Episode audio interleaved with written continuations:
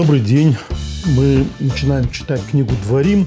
И учитывая, что на прошлой неделе в диаспоре, то есть у нас читали две главы Матот Масей, а мы наконец-то э, сходимся с Израилем. То есть мы начинаем читать э, также, что, же самое, что читают в Израиле после трех месяцев, когда мы, в общем, шли в разные стороны. Э, и в связи с этим часто возникает вопрос, по крайней мере, в этом году мне его часто задавали, а почему, если все равно есть двойная глава, почему раньше нельзя было прочитать какую-нибудь двойную главу, в диаспоре, чтобы сойтись с Израилем, э, после того, как разошлись в Песах, когда э, из-за того, что суббота выпадала в диаспоре э, на праздничный день, не читали недельную главу, а в Израиле уже читали. Почему мы столько времени шли по-разному, что было не очень удобно нашим зрителям, например. И многие требовали, чтобы я писал, записывал эти разговоры, эти лекции, как вы это называете, я называю беседами, а, по израильскому календарю. В России посмотрят предыдущую неделю. Но сейчас этот вопрос снимется. Так почему же раньше этого не было? А дело в том, что недельные главы, а, точнее, с двойными недельными главами разрешается устанавливать, и они установлены таким образом только когда есть какие-то особые причины.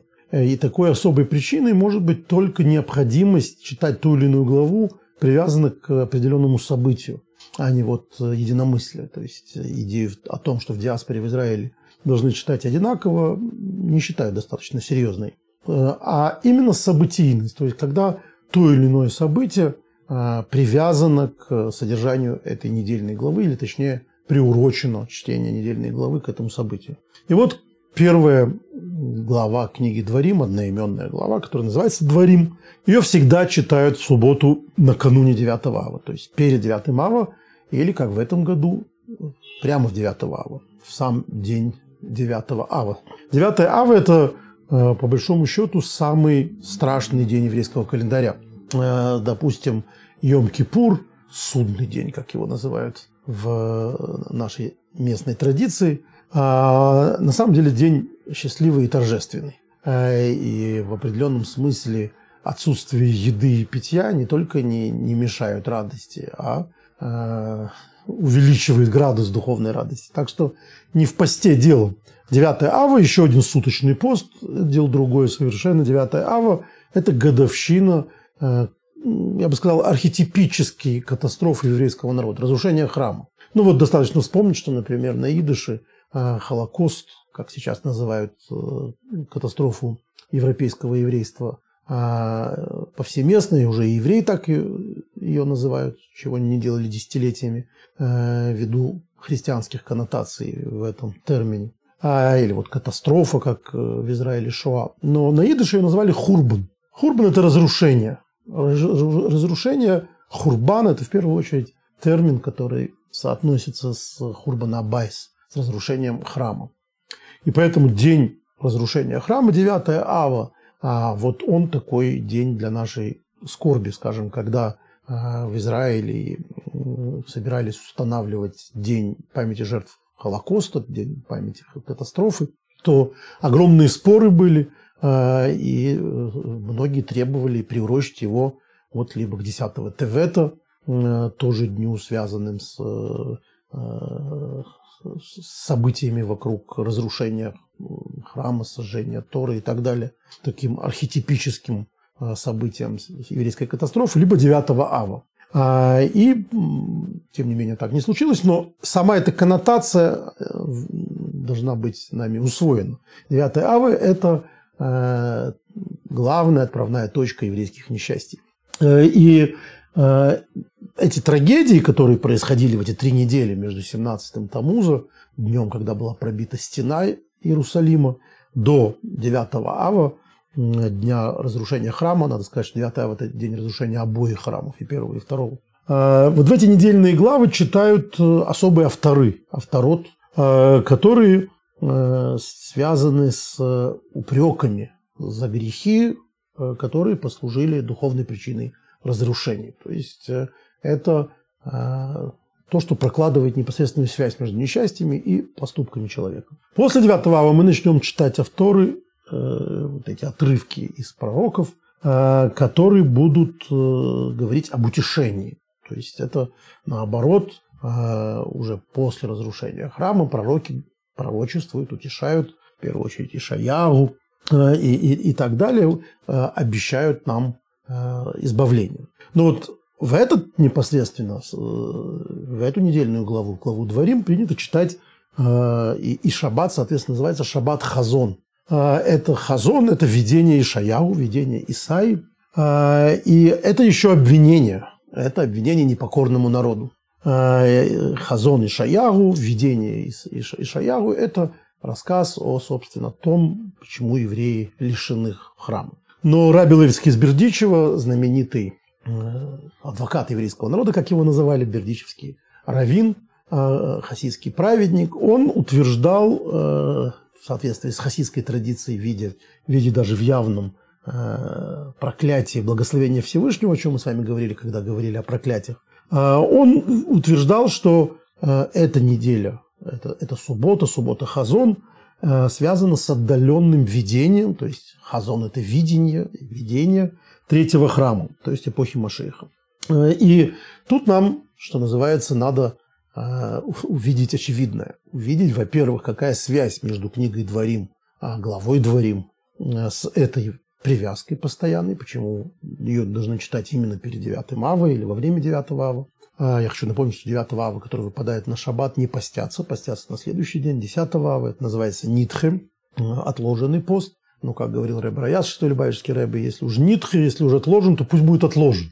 Дай Бог, чтобы нам уже в этом году не пришлось поститься 10 ава, а, поскольку придет Машех, и этот день станет невероятно радостным. Но в, в этом смысле 9 ава в этом году, выпадающий на субботу, когда они просто не постятся, нет поста, но это еще, как мы сегодня об этом скажем отдельно, особо радостная суббота, как написано в Шухана-Рухе, э, это, видимо, какая-то э, особая связь с этим видением э, Раби Левицкого из Бердичева. Итак, значит, для того, чтобы понять, какова же эта связь, давайте сначала поймем, а, собственно, чем отличается пятая книга Торы, Дворим от предыдущих четырех. Мы об этом подробно говорили вот здесь. А, и э, говорили о том, чем она отличается, и, и, и спор, о споре мудрецов по поводу того, э, является ли она речью Моисея. То есть, если в первых четырех книгах, когда он появляется, с того времени, как он появляется, значит, не в четырех, а в трех книгах, он говорит, э, выступая горлом Всевышнего буквально, то есть это Бог говорит через него, то это пятое, она непонятна, он говорит о себе в первом лице, меня, из-за вас, я, это не от имени Бога, а пересказываем содержание заповедей и так далее. Книга называется «Мишне Тора», пересказ Торы, повторение Торы.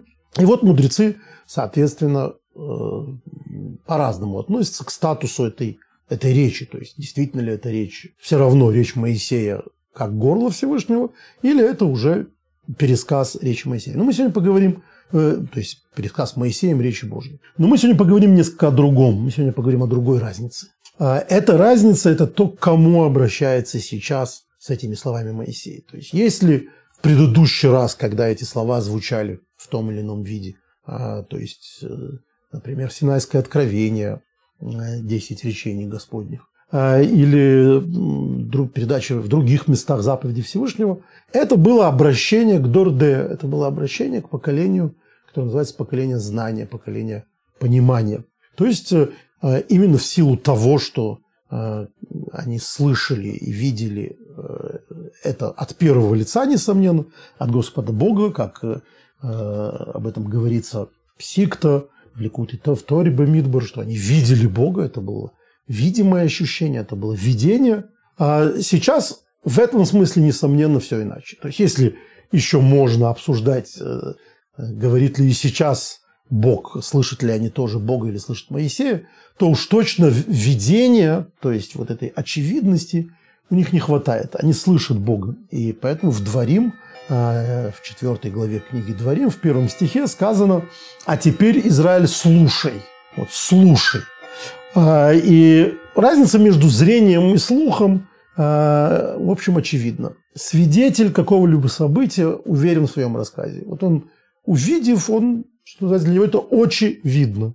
он это видел. Человек, который только слышал о чем-то, может со временем засомневаться. То есть слух – это другая степень реальности. Слух не, не, не в том смысле, как у Владимира Семеновича Высоцкого ходят слухи, а, а буквально способность слышать. Она человеку дарует другой вид реальности. Вот я сейчас э, был недавно в Израиле и был совершенно потрясен не то что технологией, потому что технологию я это уже не раз, конечно, видел, а вот э, технологию, приложенную к конкретному событию.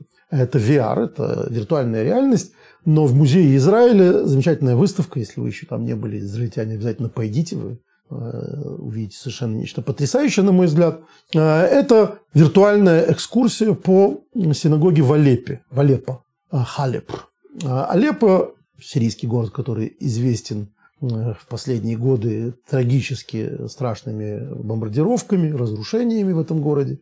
А в еврейской традиции известен очень давно э, как, в общем, город э, одних из, одной из главных святынь еврейского народа – Алепского кодекса. Алепский кодекс – это древняя рукопись масоретского текста около IX века нашей эры, который хранился в синагоге в городе Алеппо. И впоследствии в 1948 году, когда эта синагога, в ней был погром, он оттуда исчез. Частями этот кодекс проявился в, появился в Израиле, сейчас находится частично в музее книги в том же самом, около того же самого музея Израиля, а частично пропал, и до сих пор его нет, и поэтому единственный сохранившийся современник – это вот хранящийся у нас в Петербурге кодекс, так называемый Ленинградский кодекс. Только по нему сейчас делаются выверенные издания – Э, Танаха, потому что вот это самый выверенный канонический текст. А до того, как Алепский кодекс был уничтожен частично или пропал частично, было не так. Он был главным авторитетным кодексом, потому что он старше. Э, и многие считают, что это тот самый Аронцева э, кодекс, который, по которому вычитывал или составлял свой, свой текст о том, как, как, каким должен быть свиток Торы знаменитый Маймонит Рамбам. А, но я почему об этом говорю? Потому что хранился он в синагоге, Алепской синагоге, которая, в общем, частично тоже уничтожена уже сейчас. Но евреев в том количестве, в котором они там были раньше, там нет уже 80 лет. А, и, однако, оказывается, в 1932, кажется, году эта синагога была полностью э, сфотографирована. И вот эти фотографии там чудесным образом оказались в Израиле. И, в общем, сейчас этот э, музей Израиля э, с фондом Авихай сделали совершенно потрясающий проект. Они по этим многочисленным картинкам восстановили эту синагогу в виртуальном пространстве.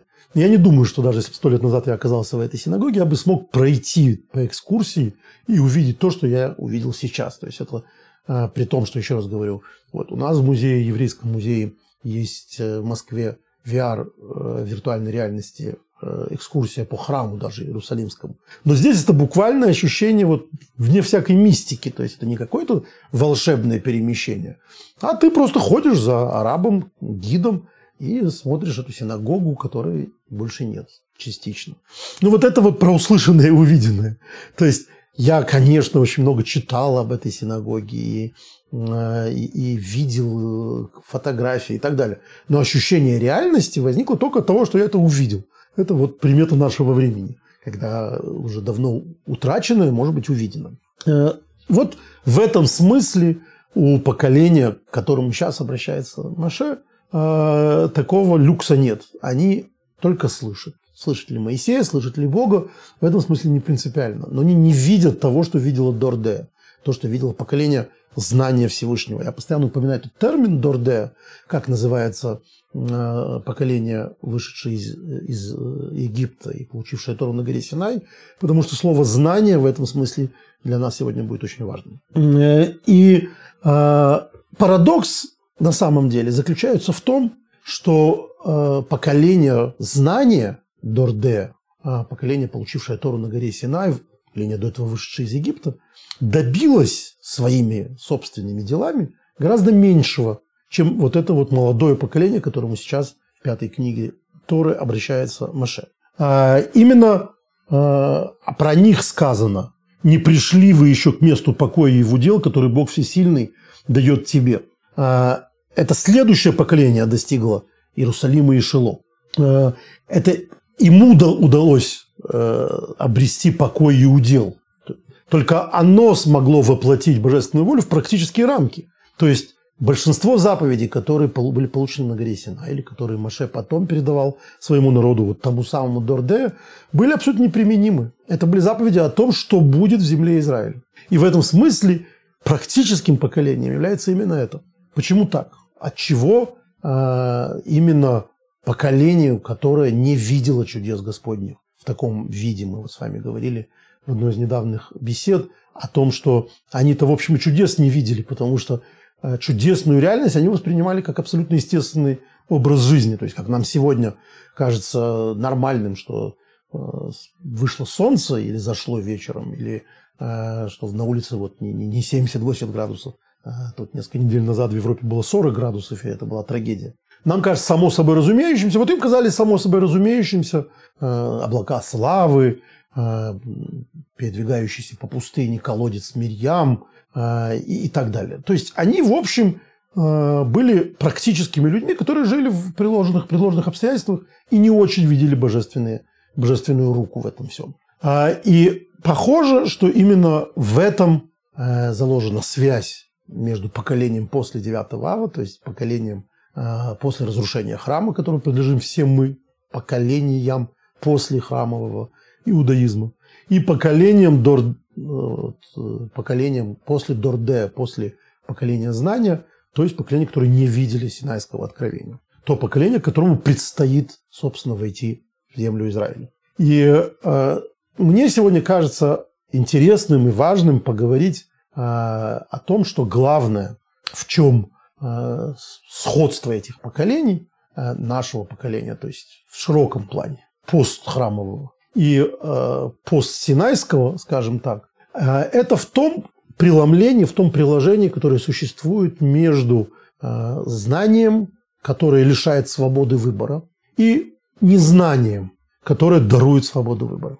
Э, для того, чтобы об этом, на эту сложнейшую тему, которую мы поверхностно время от времени обсуждаем, поговорить более серьезно, я хочу напомнить, что Иосиф Флавий, великий еврейский историк, который описывал настроение как раз времен, времени разрушения храма, э, он утверждал, что одним из отличительных качеств прушим, так называемых фарисеев, фарисеи, которые получили такое уничижительное значение в, даже не в евангельских текстах, а постевангельских текстах, потому что с Евангелиями сложнее, там сам э, назаритянин говорил, что он фарисей, сидит на фарисейском троне. А, но фарисей – это то, что впоследствии стало называться раввинистическим иудаизмом, то есть не садукеи, а фарисеи. Что означает это слово, э, мы, кажется, тоже уже обсуждали не раз, э, точнее обсуждали, что мы точно не знаем, что оно означает, по, одной, по одному из это прушим, это то, что это люди были отдалившие, отдалившиеся от толпы. То есть вот такая элита.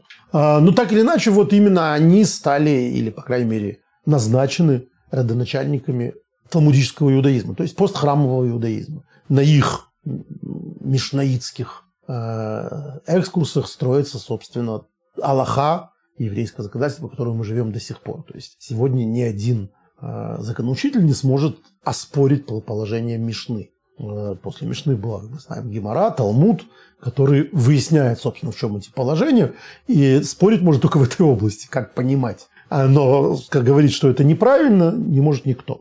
Так вот, Иосиф Флавий говорил, что одним из отличий в, в этическом, философском плане учения фарисеев была э, свобода воли. То есть э, они считали, это он пишет в своих иудейской войне, и в иудейских древностях, э, заявляли, как мы это знаем, написано не у Иосифа Флавия, а в трактате Нида 16b, все в руках небес, кроме страха перед небесами. Вот что означает э, это фраза и что означает этот парадокс, мы сегодня поговорим а, в основном, занимаясь тем, что мы сегодня получим одну главу из Маймонида, одну главу из Рамбама, из его книги «Знания», э, к счастью, переведенной на русский язык, как и вся Мишная Тора, а, в котором он в пятом, пятой главе а, законов раскаяния, в книге «Знания», как уже было сказано, говорит, рассуждает о свободе выбора. И э, могу по этому поводу сделать спойлер. Все непросто, все неоднозначно. Э, и вывод, который сделает Рамбам, покажется нам парадоксальным, как и сама эта тема, и как и э, весь все это время, о котором мы говорим. Итак, каждый в своем праве, то есть у каждого есть свобода выбора. Пожелает свернуть на дорогу добра и стать праведником, право дано. Захочет человек быть хорошим человеком, есть у него такое право. Пожелает свернуть на дорогу зла и стать злодеем, право дано. И это подразумевает написанное в Торе. Тут Рамбам читает стих из Торы несколько не так, как мы его обычно понимаем. Мы помним, что после познания древа добра и зла, после того, как э, Адам и Ева попробовали от древа познания добра и зла, э, ангелы, судя по всему, сказали друг другу, вот человек стал как один из тех, кому самому дано познавать добро и зло. Стал одним из тех, Рамбам, понимает, судя по всему, стал единственным из смертных, кому дано познавать добро и зло. То есть, чем человек отличается от животных, от камней, э, не знаю, от неба и, и земли? Тем, что он может выбирать добро и зло. Он может познавать добро и зло. Иными, иными словами, вот почему я считаю, что Рам, почему мы думаем, что Рамбам именно так понимает эти слова. Нет никакого подобия роду человеческому. Только человек сам по собственной воле, собственным разумом осознает добро и зло. Только человек выбирает и понимает, что есть добро и что есть зло. Делает то, что пожелает, и никто не помешает ему совершить добро или зло. И вследствие этого дальше сказано, как бы не протянул руку, там говорится о том, не нарушил второй запрет, есть от древа жизни, то есть не стал вечным. И пусть не придет тебе в голову то, что говорят глупцы других народов и большинство недоумков еврейского племени. А вот это вот недоумки еврейского племени – это его э, выпад, он пишет голем, голем – это полуфабрикат. Помните, голем истукан пражский. Это вот такой недочеловек, не, не в арийском смысле этого слова, недочеловек, а в том смысле, что действительно не человек. А это как Рамбам объясняет в другом месте, в комментарии к Мишне, обладает достоинством разума и достойными чертами характера, но несовершенными, не направленными на то, что достойно, все перепутано. То есть он недоумок. То есть э, э, это вот когда человек совершенно э, не в состоянии сделать логических выводов, как соседняя цивилизация исламская называет осел, нагруженный книгами. То есть вот он весь в знаниях, но что с этими знаниями делать, он не понимает. И вот э, Рамбам бросает этот камень в э, большинство недоумков еврейского племени. То есть, как он объясняет в другом месте, людей, которые вроде бы много чего знают, но правильного вывода сделать не могут. Учитывая то, о какой теме мы говорим, э, это, в общем, выпад против большинства э, людей, потому что этот вопрос – как Рамбам сейчас будет объяснять, крайне сложный. Так что же думает это большинство недоумков еврейского племени, как и глупцы других народов? Будто святой благословен он с самого сотворения человека предопределяет, быть ему праведником или преступником. Ну, это то, что мы называем э, фатализм. То есть да, не только в данном конкретном случае, а вообще. Что все в руках Божьих, Бог знает, что будет, главное не дергаться. Это не так, говорит Рамбам. Каждый человек способен стать праведником, подобным учителю нашему Маше. Это важный постулат для Рамбама. Что нет недостижимых высот. Маше – это верх разума, этики, диалога с Богом. Вот каждому дано стать Маше. Он может это выбрать. Или преступником, подобным Яроваму. Яровам, разделивший царство Израиля и Иудеи, то есть начавший гражданскую войну, который сам грешил и вел в грех многих. Мудрецом или глупцом? Послушайте только, Рамбан говорит, что человек может выбрать, быть мудрецом или глупцом. Никто никогда не может сказать, у меня нет способностей. И, не, соответственно, ни один учитель не может сказать, об ученике он не способен. Человек может выбрать, быть мудрецом или глупцом. Милосердным или жестоким. С купцом или мотом. И так со всеми остальными чертами характера. То есть человек на самом деле ни в чем. Вот остальные черты характера – это широкий спектр. Ни в чем не может сказать, природа у меня такая. То есть ни, ни, ни, ни в чем человек не может сказать, что я могу сделать, если Бог меня таким сотворил. Нет, говорит Рамбам, ты можешь выбрать, каким быть. Никто не заставляет его, никто не предопределяет. Вот это вот слово предопределение, оно очень важное в этом всем разговоре, а, потому что мы тут сразу вспоминаем и сегодня будем об, об, многом говорить, выражение Раби Акиви «все предопределено». Предопределено, то есть предусмотрено, буквально цафуй. А, и это а, то, что здесь говорит Рамбам, на первый взгляд полностью противоречит тому, что говорит Раби Акива в э, поучениях отцов в перке А вот все предопределено, все предусмотрено. Но нет, а, между предусмотрено и предопределено есть большая разница. Об этом мы тоже поговорим. Ну, тут отдельно надо вспомнить сразу, еще раз напоминаю, мы читаем один труд Рамбама, Мишне Тора, а Рамбам в другом своем труде, восемь праким, это его комментарий как раз к, э, к перке Авод, говорит так, это насчет физиологических особенностей характера человека. Человек не может родиться с врожденными достоинствами и недостатками, как человек не может родиться уже владеющим неким мастерством. Но человек может иметь врожденные склонности и достоинствам, и недостаткам. Так, так что одно для него легче, чем другое. Ну, то есть, сказать, что все люди рождаются одинаково, обладающими одинаковым талантом, скажем, к рисованию, нет. Видимо, у кого-то есть врожденные э, способности рисовать. Но он ее может развить или не развить. Другой человек, не обладающий э, особым талантом, он может, тем не менее, трудом достичь больших высот. Вы спросите, а что будет, если такого же труд, такой же труд приложит человек талантливый? Ну, очевидно, он разовьется больше. Но это все равно свобода выбора. Он может не развиться вовсе. Например, если природе человека преобладает сухость, сухость, ну, в смысле не горячность, то мозг его чище, и малое количество жидкости в нем облегчает ему учебу. Но это аристотелевские эти идеи про жидкости в, в организме человека. По сравнению с тем, в ком больше белого гумора. Этот гумор – это вот одна из этих э, одна из этих, одно из этих веществ, которые, жидкости, которые определяют характер человека по, э, с точки зрения Аристотеля. Вот эти сангвиники и флегматики – это все разные уровни тестостерона, мы сейчас сказали бы, разные уровни влаги в мозге. С точки зрения Аристотеля, но нам тут не важно, кажется, как мне представляется, а, так уже это материализовывать. Ну вот назовите тестостероном, назовите э, горячностью человеческой и так далее. Э, вот да, есть человек сухой по своей природе, человек, который по своей природе очень, очень мягок, например. А есть другой, который очень вспыльчив. То есть есть какие-то у человека предопределенности, скажем так. То есть это не предопределенность в том смысле фаталистическом. Но если человек, наделенный таким достоинством природы, не будет его использовать, то останется глупцом, вне всякого сомнения. А если эти тупые от природы по множеству флегмы будут учиться, то есть они флегматичны э, и усидчивы, вот будет он флегматичен и усидчив, и будет много учиться, то будут знать и понимать, хотя и тяжело. Это такая, э, на самом деле, удивительная особенность. То есть да, есть блестящий талант, который все хватает на, на, на лету. А есть усидчивый ученый, который все достается крайне сложно. Ну, нетрудно и по нашему опыту, и по э, знанию истории человечества предположить, что среди великих ученых бывают и такие, и другие.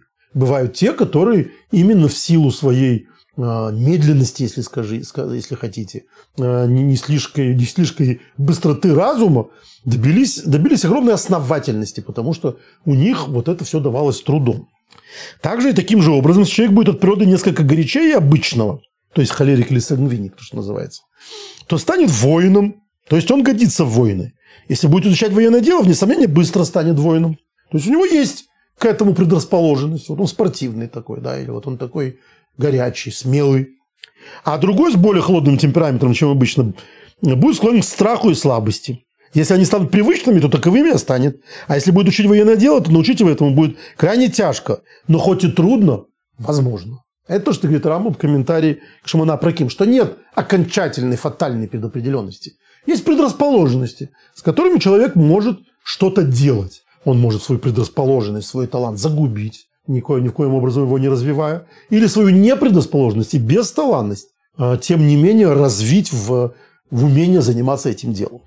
Но вернемся к э, законам раскаяния. Э, и об этом сказал Ирмиягу. Из уст Всевышнего не исходит зла и блага. Тут мы даже тут же должны вспомнить, что это эйха. Это тот текст, который будет читать 10 ава, который читает 9 ава. Иными словами, Творец не предопределяет быть человеку хорошим или быть ему дурным. Или как он говорит там Шмуна Праким, зло – это дурные поступки, а благо – благодетельные поступки. И сказал пророк, что Всевышний, благословен он, не заставляет человека совершать дурное или добродетельное. То есть сказать «меня Бог таким сделал» – это не ответ. Бог таким тебя не сделал. Бог дал тебе определенные предрасположенности, с которыми ты должен как-то жить. И дальше вопрос в том, что будет в результате, это вопрос, который отдан тебе в руки. Следовательно, выходит, что грешник наносит вред самому себе, а потому ему следует плакать и оплакивать зло, причиненное им своей же душе. И об этом и написано далее. Что вздыхать живому человеку о грехах своих? А после сказал, так как мы в праве своем, то мы по собственной воле совершили зло. А потому нам следует раскаяться и оставить свои преступления, ведь теперь мы в своем праве. И об этом написано, обыщем свои дороги, исследуем и вернемся к Господу. То есть, если человек считает себя предрасположенным к определенному виду греха, к определенному виду преступления. А, вот криптоман. Вот он, украв, он говорит, а что я могу поделать? Меня Бог таким сделал. Нет, ему стоит оплакивать свой поступок, потому что, да, твой труд был намного сложнее, чем у человека, у которого не было такой предопределенности, но так или иначе результат зависел от тебя. Бог тебе дал силы, ну и, соответственно, чем больше ноша, тем больше силы справиться с этой ношей. Это великий принцип. Столб Торы и заповедей. Как сказано, смотри, вот я даю перед тобой сегодня жизнь и благо, смерть и зло. Это тоже книга Дворим, конечно. Вот я даю перед тобой жизнь и благо, смерть и зло. И написано, смотри, я даю перед вами сегодня благословение и проклятие. Выбирай. Иными словами, нам дано право. Все, что заблагорассудится человеку из того, что человек способен сделать, он делает как благо, так и зло.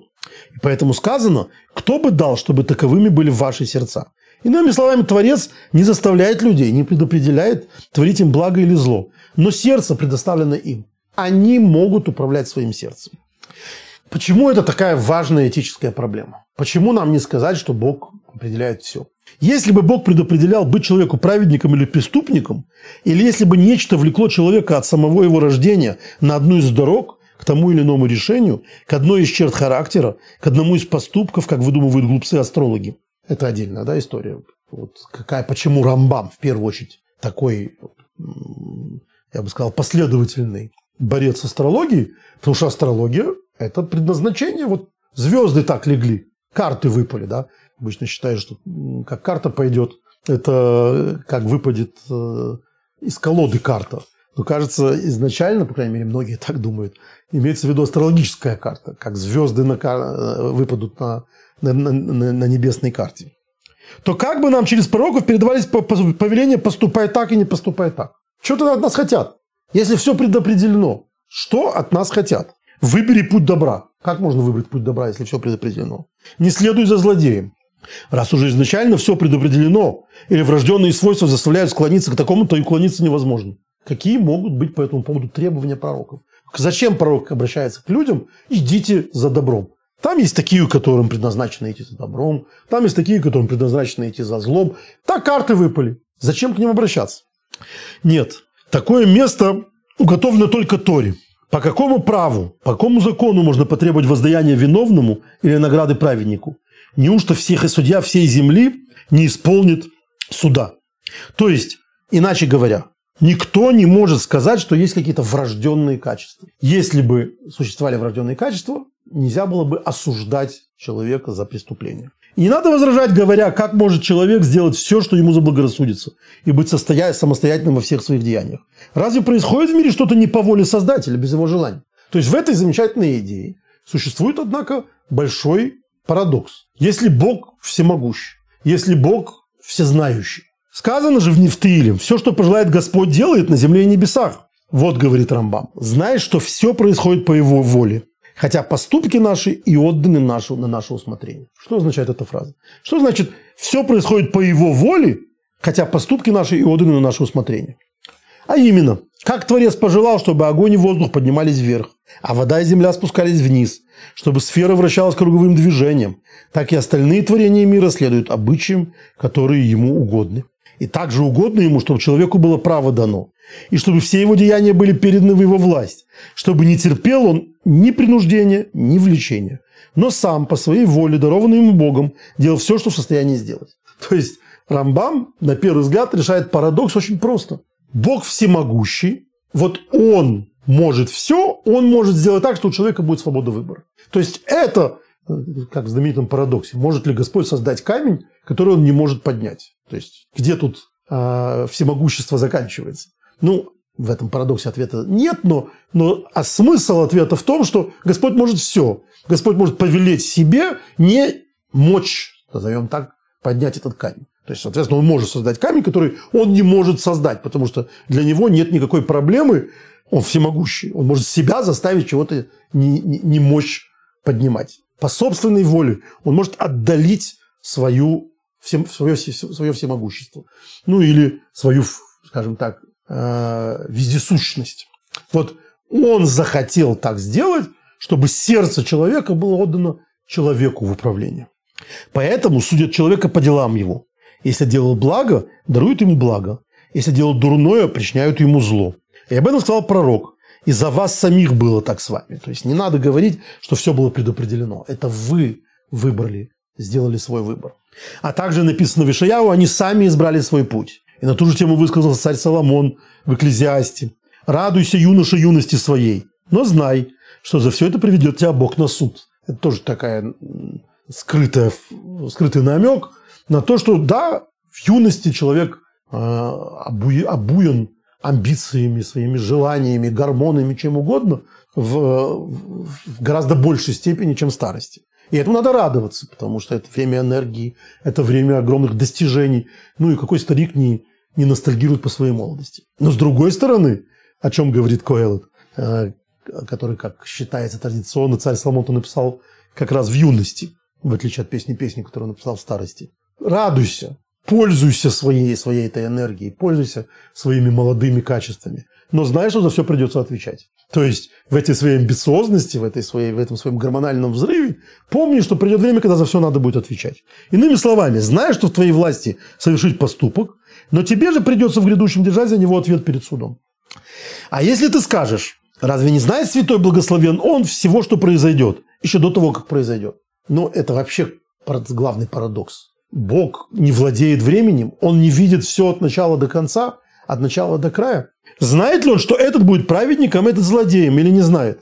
Если он знает, что этот будет праведником, то не может он не быть праведником. То есть это проблема с его всезнанием, он же всезнающий.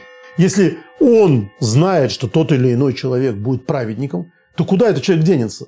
Он же не владеет будущим. Есть уже конечная точка, видно, что он будет праведником если Господь всезнающий. А если скажет, что он знал, что будет праведником, но существует возможность, что он будет преступником, значит, он знал об этом не точно. То есть, Божье знание несовершенно. Вот он знает, что он будет праведником, человек смог это дело изменить и стал грешником. И, и вот, если до этого он говорил, э, снимал парадоксы и говорил о том, что вот всемогущество Бога в том, что он может позволить человеку владеть своим сердцем. То есть он в этом всемогущем, может поделиться властью, то здесь он говорит, знай, что ответы на этот вопрос не вмещают земные просторы и морская ширь. И множество великих принципов выше высочайших гор связаны с ним. То есть, иначе говоря, это выше понимания человека. Да, это серьезнейший философский вопрос. У него на него есть ответы, то есть, когда он говорит о том, что это э, вопрос, который не вмещают земные просторы и морская ширь, это цитата из Иова, он имеет в виду, что э, ответ есть. Просто для того, чтобы этот ответ дать, нужно написать отдельный труд. И это выше высочайших гор, которые э, вот эта гора этих принципов, которые связаны с ответом на этот вопрос. Тебе же следует знать и понимать то, что я говорю. То есть не надо пытаться э, в этой парадоксальности дойти до абсурда. Нет абсурда. Можно ответить на этот вопрос. Но это слишком тяжелый ответ. Я тебе сейчас его не дам, говорит Рамбам. Надо заметить, что Рават, его вечный Э, оппонент, противник, э, говорит, этот автор не последовал обычаю мудрых, не начинать тему, которую он не в состоянии завершить. То есть, если ты не можешь дать ответ на этот вопрос, зачем ты тогда начал весь этот разговор? Но оставим это в стороне. Как уже было сказано, Рамбам автор не только Мишне Тара, и в восьми Праким об этом говорит, и еще больше в Марен Вухим, в своем путеводителе смиренных. Но здесь он говорит, что это не предмет Э, нашего выяснения. Это слишком сложный вопрос. Мы уже объяснили во второй главе фундаментальных законов Торы, что то, что Святой Благословен он знает, он знает не извне. Не так, как люди, у которых они и их знания – это различные предметы. То есть, человек, как он пишет Шмана Праким, Человек узнает о предметах, находящихся вне его. Мы познаем внешний мир. Поэтому человек до приобретения этого знания отличается от того, каким он станет после его приобретения. А Всевышним так сказать нельзя. К нему нельзя отнести нечто, что описывается словом «процесс». То есть процесс познания.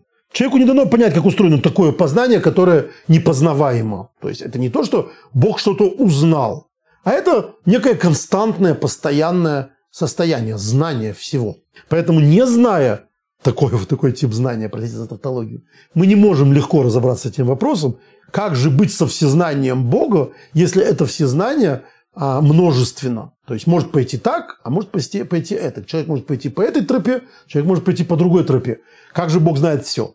Ну, очень грубо говоря, Бог знает все варианты. Вот это называется всезнанием. Это не внешнее знание, а внутреннее знание. То есть я думаю в этом смысле, если мне позволительно сказать, что это как э, популярное в артхаусе открытый финал. То есть может быть так, а может быть этак. И это все варианты режиссерские. Вот как это может быть, это все варианты режиссерские. То есть не как у Рэя Брэдбери, э, когда эта бабочка изменила все в мире. Вот это, как она изменит все в мире, это тоже заложенное знание Бога. И как она может не изменить этот мир, это тоже заложенное знание Бога. То есть в том смысле, что это не, не какое-то знание, которое связано с процессом. Это всеобъемлющее знание всех вариантов, всех мириад вариантов. Не в силах человек постичь истинную природу Творца. Как сказано, ибо не видел меня человек, чтобы остаться после этого живым. И также не в силах человека постичь знание Творца. То есть, когда ты пытаешься понять, где заканчивается знание Творца, оно не заканчивается нигде. И что такое знание Творца? Ты не можешь познать, потому что не в человеческих мыслях познать мысли Бога. И об этом пророк сказал, ибо мои помыслы не ваши помыслы, и ваши пути не мои пути. Это опять-таки пророк Ишаяу, 55 глава, 8 стих. А если так, то мы не в состоянии узнать, каким образом святой благословен он знает обо всех творениях и их деяниях. Поэтому этот парадокс надуманный. Ты не можешь судить об этом парадоксе, потому что не обладаешь и близко пониманием этой системы знаний, о которых идет речь. Но мы безо всякого сомнения должны признавать, что деяние человека в руках человека. Нравится тебе это, не нравится, понимаешь ты это, не понимаешь, как это связано со всезнанием Бога. Неважно. Ты не в состоянии понять, как это связано со всезнанием Бога. Поэтому ограничься тем, что знай, что все в руках человека. А святой благословен он не склоняет человека и не предопределяет его поступать так-то или не поступать так-то. И нам следует это признавать не только в силу религиозного долга, но и в силу ясных научных доказательств. Э, что он называет, называет научные доказательства, это философские доказательства. И поэтому сказано в пророчестве, что за все поступки человека судят его по деяниям его к благу и горести. И это принцип, на котором держатся все слова пророков. Вот так. То есть мы полностью, это уникально для нашего с вами цикла, разговоров по недельным главам, полностью прочитали целую главу Рамбама, потому что на самом деле, вот мне кажется, именно в ней заложена эта идея, почему э, мы читаем 9 ава или накануне 9 ава начинаем читать главу Дворим. Потому что что такое Синайское откровение? Или в э, контексте 9 ава, что такое храм? Это вместилище Бога, это обитель божественности, это видимая божественность. Мы знаем, что в храме происходил целый ряд чудес. И в этом смысле разрушение храма – это не столько разрушение стен, а это планомерное и поэтапное разрушение чудес, которые были в храме. То есть очевидности Бога. И вот с этой очевидностью Бога с ней есть некий, некая проблема. Она лишает человека полной свободы выбора. То есть представить себе на горе Синай кого-то у горы Синай, кто, услышав голос Бога, говорит, а я не буду, а я не хочу, невозможно. Представьте себе человека, который видит в храме все эти чудеса, когда там ленточки окрашиваются каким-то специальным образом, а, символизируя, то есть такая сигнальная система, которая определяет, грешил этот э, народ или не грешил народ. И так далее. Вот представить себе человека в этой системе координат, что он при этом грешит, у него нет свободы выбора. Это очень ограниченная свобода выбора. Да, он все равно, как Корах или э, как Дадав, как э, Э, Надав и Авилу могут сделать то, да не будут они рядом упомянуты, если так можно сказать, могут сделать то, что не велено Богом. Они могут попытаться на, на, нарушить границы божественной воли. Но это э, очень ограниченная свобода воли. Мы знаем, чем это закончилось для Надава и Авилу, чем это закончилось для Короха. Разверзлась под Корохом земля, а Надав и Авилу сгорели. Есть свобода выбора. Кто после этого входил в святая святых, как Надав и Авигу? Кто после Короха поднимал бунт э, против первосвященника, желая э, быть на его месте? Нет, потому что это очень ограниченная свобода выбора. И вот этой ограниченности свободы выбора э, евреи в определенном смысле э, были лишены или наоборот приобрели свободу выбора э, тогда, когда был разрушен храм. Или тогда, когда они перестали быть, когда сменилось поколение, когда они не стояли на горе Синай. И в определенном смысле э, то, что есть у поколений после разрушения храма, или то, что было у поколения, к которому Моисей обращается э, в книге «Дворим», у них есть огромное преимущество перед поколением знания. Это их свобода выбора. Почему это такое э, большое преимущество? Во-первых, я обещал сказать о том, что, что пишет по поводу Шулханарух. Шулханарух Орехайм 552 э, пункт, говорит так, что эта суббота перед 9 мама, Ава, она очень тесно связана с изгнанием. В этот день позволительно устроить пир. Мы знаем, что 9 дней мы не можем есть мясо, не можем пить вино. Это 9 дней, начиная от 1 ава и вот до 9 ава. Но в субботу, которую выпадает на эту неделю, и даже, как это сейчас, в шаббат, который выпадает на 9 ава, мы не просто можем позволять себе вино и так далее. А как это написано в Шуханарухе, позволительно устроить пир не хуже того, что устроил царь Шламо, восходя на царский престол. Предвкушение будущего царства дает нам силы превратить горести изгнания в радость возвращения. То есть только человек, обладающий свободой выбора, может по-настоящему радоваться, сделав этот выбор. То есть только человек, который пребывает в темноте, может обрадоваться свету. И в этом смысле вот для поколения, к которому обращался Моисей, то есть поколению, которому уже не суждено было видеть Бога. Тем не менее, именно от их выбора зависело гораздо больше. Так же, как от поколения после храма. Э, мне кажется, что эта тема еще очень важна э, в силу главного вопроса, на который, похоже, ответ дать еще сложнее, чем на вопрос о свободе выбора. Я сегодня пытался показать, насколько вопрос о свободе выбора, это я не упоминал всю линейку э, философов, мудрецов, которые спорили по этому вопросу. Это и Ралбак, и, и Крескас, и Садья Гаон. Ну, это, это вопрос, который интересовал всех еврейских ученых, всех еврейских мудрецов. Рамбам в этом смысле просто, на мой взгляд, создал самую прозрачную систему этих знаний, этих ценностей. Но гораздо более сложный вопрос, или вопрос, на который чаще приходится отвечать, или точнее чаще приходится говорить, что ответа на этот вопрос не существует, это вопрос, где был Бог. Вот каждый раз, когда происходит определенное несчастье, а несчастье, к сожалению, происходит постоянно, гибнут дети, э, страдают взрослые, войны, катастрофы. Где был Бог? Это тот вопрос, который люди чаще всего задают.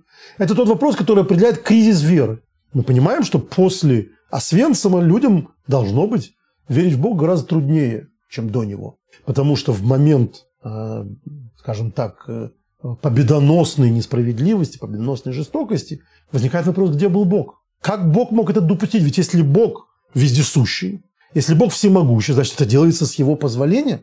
Как он мог такое допустить? Вот эти вопросы мне представляются абсолютно нерелевантными. Почему? Не только потому, что на них ответов нет, поскольку это вопрос про свободу выбора. Если бы Бог вмешивался постоянно в происходящее в мире, то у человека не было бы свободы выбора. Человек не мог бы быть злодеем, и соответственно, не мог быть праведником он был бы, был бы предопределенным, он бы ничего не выбирал. Он был бы зомбированным э, винтиком в руках Бога. Бог так не захотел. Этот вопрос, мне кажется, очень вредным, кроме всего прочего.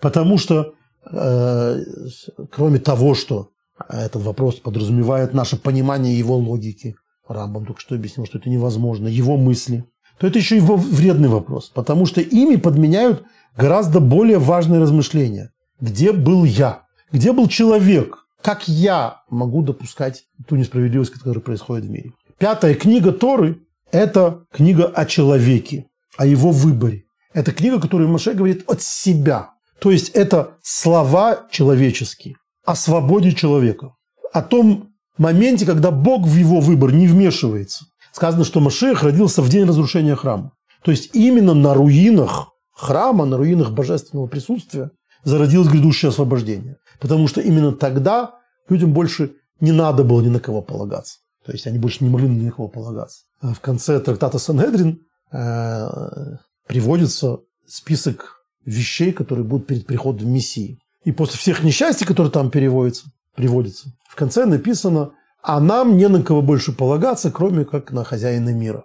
И это вот такой вздох, да, после всего того, что мы перечислили, болезни, и, и войны, и смерти, и, а, и так далее. Ну, а нам не на кого больше полагаться. А вот Рэбе Раяц, шестой Любавичский Рэбе, говорил, что нет, вы неправильно понимаете. Это не вздох в конце, а это еще одно несчастье. Когда человек говорит, на кого же мне полагаться, кроме Бога, это значит, что он умывает руки.